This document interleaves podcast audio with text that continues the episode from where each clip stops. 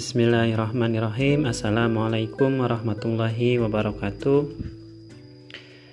Alhamdulillahi rabbil alamin. Wassalatu wassalamu ala asrafil anbiya wal mursalin Wa ala alihi wa sahbihi ajmain. Amma ba'du. Yang saya hormati dosen pengampu ilmu pendidikan Islam yaitu Bapak Muhlisin MPD dan tak lupa kepada teman-teman yang saya banggakan perkenalkan kami dari kelompok 2 yang beranggotakan saya sendiri yaitu Iman Sariman dengan nomor NIM 2008 105 075 dan rekan saya yang bernama Laila Noviana Rahmawati dengan NIM 2008 105 066 ingin menyampaikan materi tentang peran dan tanggung jawab keluarga, masyarakat, dan pemerintah dalam pendidikan Islam. Pengertian peran dan tanggung jawab. Tanggung jawab adalah kewajiban individu dalam menanggung sesuatu dan keadaan di mana individu memiliki kesadaran akan tingkah lakunya, baik itu dalam perbuatan, yang disengaja maupun yang tidak disengaja. Menurut pandangan Islam, keluarga adalah kesatuan kerabat yang mendasar, terdiri dari suami, istri, dan anak-anak. Masyarakat Masyarakat adalah sekumpulan individu-individu yang hidup bersama, bekerja sama untuk memperoleh kepentingan bersama yang telah memiliki tatanan kehidupan norma-norma, dan adat istiadat yang ditaati dalam lingkungannya. Pemerintah Pemerintah merupakan sebuah organisasi yang memiliki tugas dan fungsi untuk mengelola sistem pemerintahan dan menetapkan kebijakan untuk mencapai tujuan negara. Selanjutnya yaitu peran keluarga dalam pendidikan Islam. Mengutip eh, pendapatnya Imam Al-Ghazali, Peranan keluarga yang terpenting adalah fungsi didiknya sebagai jalur pengembang, pengembangan naluri beragama secara mendasar pada saat anak-anak usia balita sebagai fitrah mereka. Keluarga merupakan tempat pendidikan pertama dan utama bagi seseorang dan orang tua sebagai kuncinya. Sebagaimana yang telah dijelaskan dalam ajaran Islam, fungsi dan peranan keluarga dalam mendidik dalam pendidikan anak adalah sebagai berikut. Yang pertama, yang memberikan keyakinan agama. Yang kedua, yang menanamkan nilai-nilai moral dan budaya. Yang ketiga, yang memberikan teladan. Yang keempat, yang memberikan keterampilan dasar. Dan yang kelima, yang memberikan perlindungan terhadap anaknya. Selanjutnya yaitu peran dan tanggung jawab masyarakat dalam pendidikan Islam. Sebagai pusat pendidikan, masyarakat mempunyai pengaruh yang besar terhadap perkembangan anak. Kondisi masyarakat yang bervariasi akan menimbulkan pengaruh yang bervariasi pula pada diri anak. Sedangkan eh, tanggung jawab masyarakat dalam pendidikan adalah sebagai berikut. Pertama, revitalisasi dan reorientasi pendidikan agama dalam keluarga. Dua, pembiayaan, pemberian, bahan dan sarana pendidikan agama. Tiga, penguatan learning society dalam pendidikan. Yang keempat, berpartisipasi aktif dalam komite sekolah. Yang kelima, mendorong dan mendukung semua program pendidikan di sekolah yang keenam, mendirikan dan mengembangkan lembaga yang berbasis mutu. Yang ketujuh, penguatan manajemen pendidikan.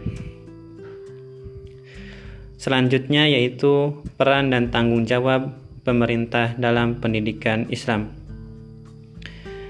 Pemerintah dalam hal ini mempunyai fungsi dan peranan untuk memimpin, mengatur, membimbing, dan menunjukkan arah proses pendidikan yang harus terjadi dalam keseluruhan lembaga yang terdapat di dalam masyarakat. sehingga penyimpangan tidak akan terjadi. Adapun masalah dan tanggung jawab pemerintah terhadap dunia pendidikan, khususnya pendidikan Islam, maka secara umum telah diatur oleh undang-undang yang merupakan landasan hukum untuk kita uh, uh, sebagai acuan kita untuk mengetahui apa saja tanggung jawab pemerintah dalam hal pendidikan. Mungkin itu uh, yang pertama yang kelompok kami sampaikan. Selanjutnya kami akan membuka forum diskusi dan memberikan dan akan men memberikan pertanyaan atau menjawab pertanyaan dari teman-teman.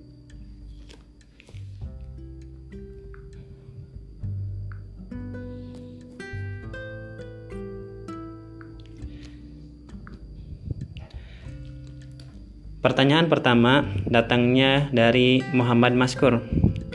Assalamualaikum. Waalaikumsalam. Izin bertanya.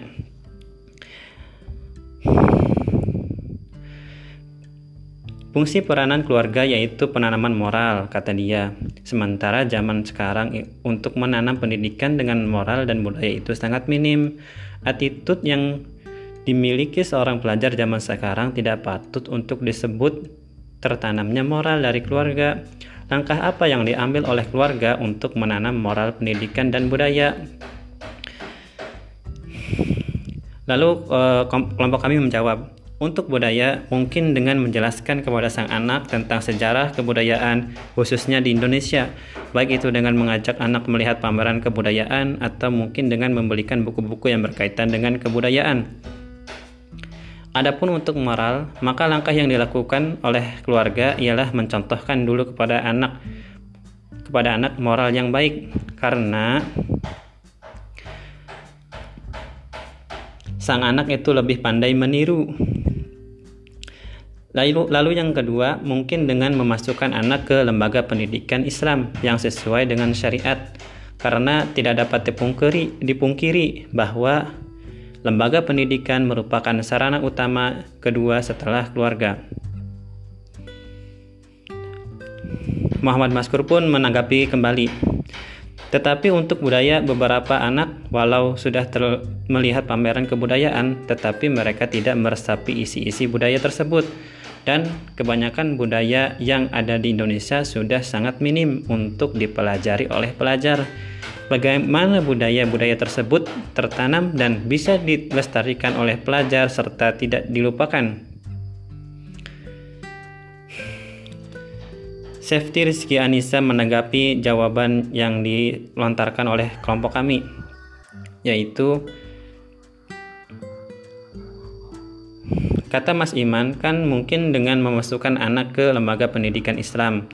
Di kalangan sana kan banyak anak pondokan yang kurang bermoral, padahal anak itu sudah diajarkan tata krama yang baik dan sopan. Menurut Mas Iman, bagaimana cara mengatasinya? Iis Isna ini menambahkan jawabannya. Dalam hal menanamkan moral dan sikap yang baik, tentunya keluarga harus memberikan teladan dan contoh. Iis Isna ini mengutip pendapat dari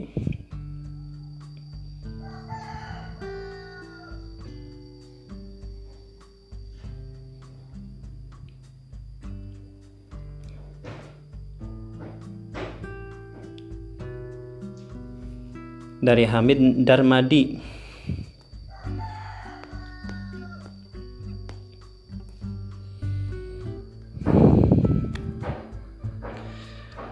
yaitu ada beberapa metode untuk menanamkan moral pada anak, yaitu metode bermain, karena dengan bermain, anak-anak mampu untuk bersosialis bersosialisasi dengan orang lain. Selanjutnya, metode bercerita yang dapat memberikan pesan tentang nilai-nilai moral yang berlaku di masyarakat. Kemudian, metode pemberian tugas untuk melatih kejujuran dan tanggung jawab Terakhir, metode bercakap-cakap sebab dapat meningkatkan keterampilan komunikasi dengan orang dengan orang lain. Muhammad Maskur menambahkan lagi, Mungkin uh, tambahan dari uh, Is cukup memberikan pengetahuan, tetapi apakah cara bermain itu akan efektif dengan moral attitude sementara kalangan pelajar saat dididik ketika usia dini dalam masa penyesuaian diri sangat banyak memberikan contoh moral yang tidak baik? Dan apakah pemberian tugas bisa menumbuhkan rasa tanggung jawab serta kejujuran? Banyak pelajar-pelajar SD sampai eh, SD, SMP, SMA ketika diberi tugas, mereka sering meminta bantuan untuk mengetahui isi semua jawaban tugas. Apakah itu termasuk tanggung jawab dan kejujuran? Atau cara bagaimana cara menumbuhkan moral yang baik dan tidak sering terjadi seperti hal yang ditanyakan?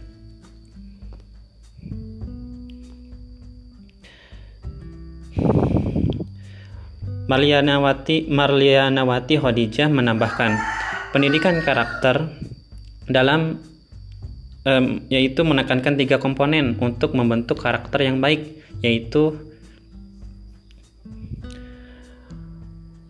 moral knowing, moral behavior dan moral feeling.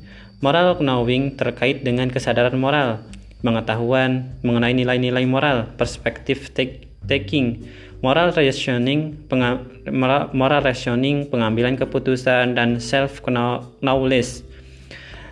Adapun moral feeling merupakan aspek yang harus ditanamkan terkait dengan dorongan atau sumber energi dalam diri manusia untuk bertindak sesuai prinsip-prinsip moral. Sedangkan moral action adalah bagaimana pengetahuan mengenai nilai-nilai moral tersebut diwujudkan dalam aksi nyata. Dalam hal ini, anak usia balita dan prasekolah pada fase ini anak-anak masih self-oriented dan masih berada pada level moral terendah. Pada fase ini, anak-anak cenderung egois dan hanya melakukan sesuatu berdasarkan prinsip reward dan punishment. Mengenalkan sopan santun, nilai baik atau buruk pada anak dengan cara yang mudah dimengerti, menumbuhkan rasa kemandiri, kemandirian, jangan memarahi anak karena ke, uh, keegoisannya. Misal, tidak mau meminjamkan mainan karena jika anak dimarahi akan membuat sifat mandir tidak tumbuh dalam dirinya dan akhirnya sifat ragu-ragu menjadi dominan. Lalu Isna ini menambahkan kembali, tentunya untuk melaksanakan metode-metode di atas perlu pendampingan dan kontrol dari orang dewasa yang paham sehingga anak tidak keluar jalur dari tujuan yang ingin dicapai. Kemudian perlu adanya persiapan seperti kegiatan bermain yang seperti apa yang cocok dengan karakter si anak. Kelompok kami pun menambahkan, berarti yang salah itu anaknya bukan lembaga pendidikannya karena tidak ada lembaga pendidikan Islam yang mengajarkan hal yang tidak baik maka solusinya bagaimana? Saya punya satu solusi yang insya Allah dapat mendidik moral, estetika, perilaku sang anak, yaitu sang orang tua hendaklah menghadirkan sosok yang yang dikaguminya. Maka otomatis sang anak akan mengikuti gerak-gerik tokoh tersebut. Nah, di sini peran orang tua jangan salah menghadirkan sosok atau idola karena jika orang tua hadirkan hadirkan idola atau sosok yang ahlaknya buruk, maka sang anak pun akan mengikuti ahlak tersebut.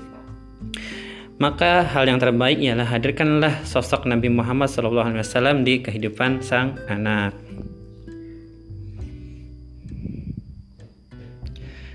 Pertanyaan yang kedua yang datangnya dari Nadia Putri Nabila. Izin bertanya, dalam peran dan tanggung jawab pemerintah, kan salah satunya meningkatkan akses pendidikan. Seperti apa tanggapan kalian terhadap yang sudah diketahui bersama bahwa pemerintah mempunyai program Kartu Indonesia Pintar untuk orang yang kurang mampu. Namun kenyataannya dalam masyarakat, orang yang menurut kita mampu dia mempunyai KIP. Dan begitu pun sebaliknya, orang yang kurang mampu namun tidak mendapatkan KIP. Terima kasih. Kelompok kami pun menjawab, Tanggapan saya ialah mungkin kita harus bersabar karena mungkin itu belum rezekinya. Mungkin itu bukan rezeki kita ya dan mungkin saja Allah telah menyediakan rezeki yang paling indah dan lebih besar daripada itu. Kalau masalah menanggapi sikap pemerintah, tentu ada orang-orang khusus yang menyelidiki kasus tersebut. Kita hanya bisa berharap dan berdoa semoga kebenaran segera terungkap.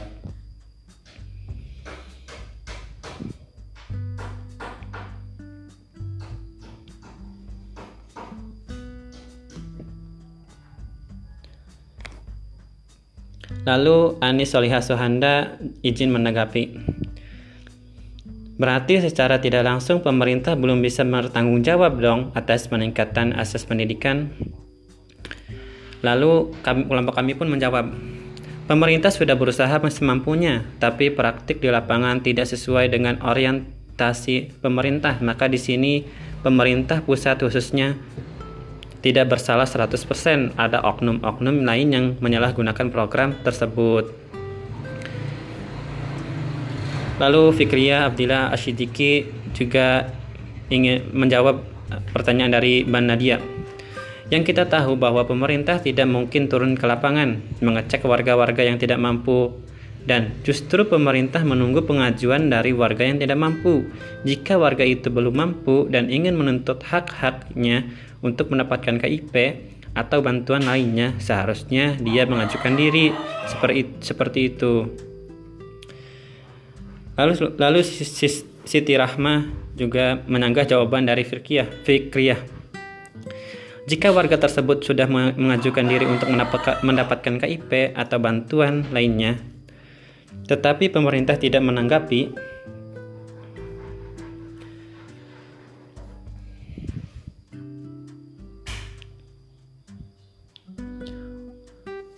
terutama pada hal pemberian dana, pelaksanaan di lapangan banyak sasaran eh, penerima bantuan yang salah. Yang salah itu akibat oknum yang tidak bertanggung jawab. Yang terpenting di sini pemerintah setidaknya sudah melaksanakan peranannya dalam pendidikan walaupun dengan segala kendala yang ada. Kita sebagai orang yang ingin mendapatkan bantuan harus mengisi data dengan jujur, dengan sejujur-jujurnya. Jangan dilebih-lebihkan atau dikurang-kurangkan. Juga memberikan data yang lengkap, jelas, dan benar. Ketika kita sudah melakukan itu semua, tetapi tetap tidak mendapatkan bantuan KIP kuliah, coba cek apakah ada data yang salah atau mungkin masih banyak yang lebih membutuhkan daripada kita sehingga kuota kuota beasiswa diberikan kepada mereka yang terlebih dahulu. Selain itu, masih banyak opsi beasiswa lain yang diberikan pemerintah, contoh beasiswa unggulan, beasiswa dikti, LPDP, dan lain-lain yang dapat kita apply. Intinya yaitu ketika pengisian data, hendaknya orang yang mengisi data program tersebut apa pun itu isilah dengan jujur dan sesuai dengan kondisi keluarga. Memang menumbuhkan sifat jujur dan tanggung jawab di kalangan masyarakat itu sulit, apalagi kalau masalah uang. Pertanyaan ketiga datangnya dari Mutiara Ajijah Widyaningsih. Maksud dari masyarakat sumber sebagai sumber pelajaran atau laboratorium tempat belajar itu apa? Kelompok kami menjawab, masyarakat dapat diartikan secara sederhana sebagai sebuah kelompok yang hidup dalam daerah yang khusus. Setiap kelompok memiliki beberapa ciri sebagai berikut. Pertama, sebuah jaringan untuk saling saling berbagi perhatian dan keinginan, walaupun mereka mempunyai perbedaan status sosial, peranan, dan tanggung jawab. Yang kedua, simbol bersama atau tempat bersama seperti tempat pertemuan desa, bagian kota, atau wilayah yang dilayani sekolah. Yang ketiga, perluasan dari keluarga Perluasan dari keluarga inti yang memungkinkan setiap orang berkaitan keluarga dan menggunakan peran-peran seperti dalam keluarga, misalnya kebersamaan, kekuasaan, kewenangan, dan sebagainya. Yang keempat, anggota masyarakat ditentukan terutama melalui kelahiran dan perkawinan serta rasa kepemilikan bersama. Yang kelima, sesuatu yang membedakan dirinya dari masyarakat lain.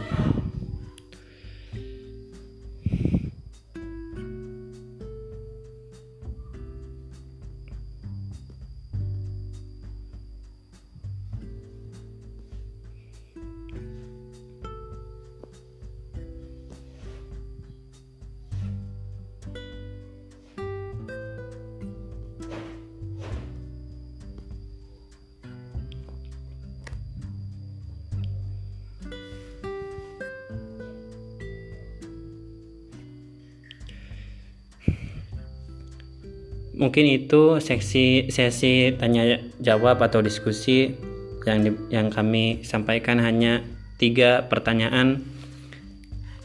Sebenarnya banyak pertanyaan yang belum kami rekam di sini karena keterbatasan waktu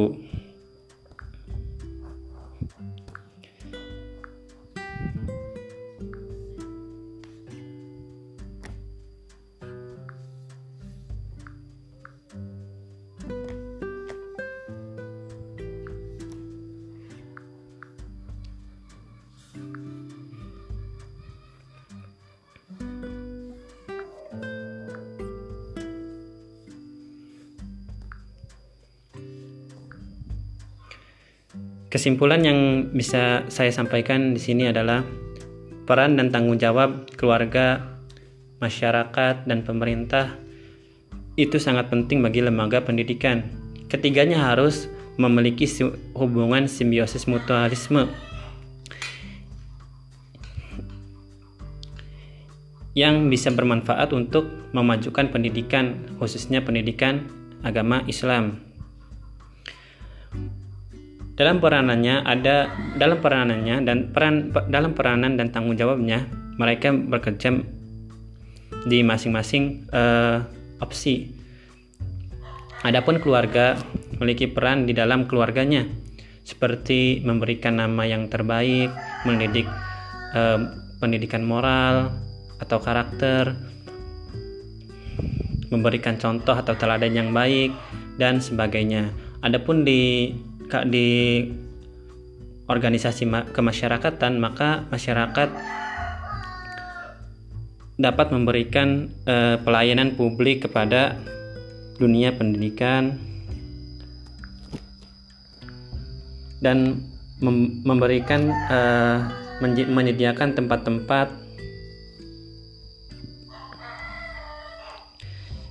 untuk media pendidikan.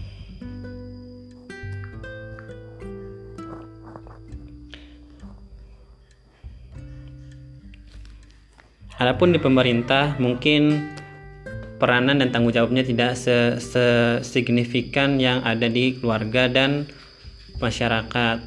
Pemerintah hanya ambil andil dalam hal penyediaan tempat atau lembaga pendidikan atau penyediaan dana pendidikan bagi orang-orang yang tidak mampu. Demikian yang dapat kami sampaikan, kurang lebihnya kami mohon maaf. Apabila ada salah kata atau pada saat penyampaian materi dalam pembicaraannya kami kurang lancar, mohon dimaklumi. Walafu minkum. Wassalamualaikum warahmatullahi wabarakatuh.